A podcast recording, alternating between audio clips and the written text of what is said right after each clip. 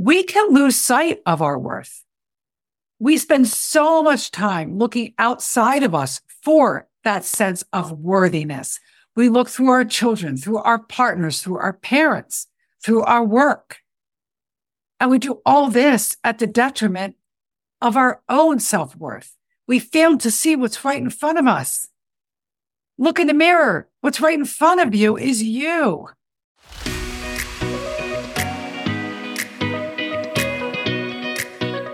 Hi, and welcome to Beyond Empty Nest. I'm your host, Jodi Silverman, speaker, mentor, and chief dare officer at Moms Who Dare.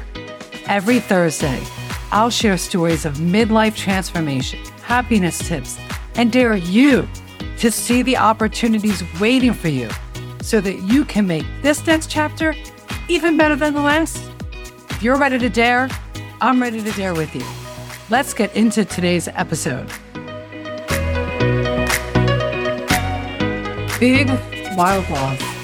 That's what my friend Jill and I talked about in episode 44 of February 1st. And if you haven't listened to it or watched it yet, I dare you to do so after this episode. And if you were somebody who listened to this episode, you may remember that Big Wild Love is all about loving yourself first. Every single woman that I meet through the Moms Who Dare community and the Moms Who Double Dare community that are navigating empty nest or other midlife challenges tells me the same thing. They're looking to discover their purpose in this next chapter, to find meaning in their lives, to feel fulfilled, and of course, to have fun. Well, guess what? You can do all that. It is possible, but only only if you start with you. A journey of discovering purpose, of fulfillment and fun, reconnecting to your dreams and what matters most to you. All begins with knowing and believing in your own self worth. That's why today's episode, this entire episode is one giant dare. Today, I'm going to dare you to write yourself a love letter. That's right.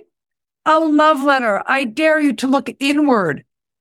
Go inward and recognize your self worth and give yourself the credit you deserve for simply being you. To recognize yourself for the amazing person that you are. This episode is your permission slip to give yourself some big wild love. And here's why. Writing yourself a love letter is a great way to get back into touch with who you are and your true self worth. We can lose sight of our worth. We spend so much time looking outside of us for that sense of worthiness. We look through our children, through our partners, through our parents, through our work. And we do all this at the detriment of our own self worth. We fail to see what's right in front of us. Look in the mirror. What's right in front of you is you. Most of us are too busy giving love to others. And that's good. We want to love on our children and our parents and our work and our partners, but we don't want to miss out on recognizing loving ourselves, recognizing our greatness. And yes, we all have greatness within us. And this dare of writing a love letter is all about giving yourself the permission to shift your focus inward from loving on everyone else to only loving on yourself. I've learned about this process from many other people over the years. And the simplest way was through a fellow coach and friend of mine, Amira Heim. I love Amira. And I can't take credit for coming up with this. And I would love to give credit where credit's due, but I don't know where these prompts came from originally. But we're going to use them anyway. So if the listener out there who came up with these prompts is listening, thank you for this. Let us know who you are. So are you ready for your dare? Are you ready? Grab a pencil and paper. Hit pause if you have to, because here's the simplest way you're going to write yourself a love letter. You can follow my prompts or you can start with one and just let your free flow writing go from there. All right. So step one is to address the letter. Dear in, so I'm going to give you the steps. I'm going to give you the prompts and then I'll go back and I'll share a little love letter, how it would sound um, that I wrote for myself to maybe help you. All right. So step one is you're going to write dear and fill the blank. You can use your name or you can make it fun. You can say dear gorgeous, whatever you want to say. Just dear Jodi or dear gorgeous, throw in a word. And the prompts are as follow. I love how you, I admire you for, I respect the fact that you, I am proud of you for, thank you for always. And then you're going to sign it, love always me. And you're going to use your name whenever you put in that dear, that first sentence, you're going to use that name throughout.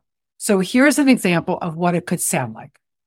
Dear Jodi, I love how you show up for your family and friends when they need you most. And Jodi, I admire you for never giving up, even when you try something new and it doesn't always work out the way you want. I also respect you, Jodi. I respect the fact that you don't envy others. Rather, you are truly happy when good things happen to others, especially those you love. And Jodi, I am proud of you for embracing your spiritual gifts this past year and diving more into connecting with them. I'm also proud of you, Jodi, for learning to let yourself off the hook when you fall back on old behaviors. And instead of beating yourself up like you used to do, I'm proud of you because you learn from them and you accept it and you move on. Jodi, thank you for always finding the good, even in those difficult situations. And thank you for always being willing to learn and grow and for always diving into personal growth and development and looking for ways to do better in this world for yourself and for those you love most. Love always me. That's what it sounds like. So we're writing in a third person. I don't care how you write your love letter. These are prompts that help me.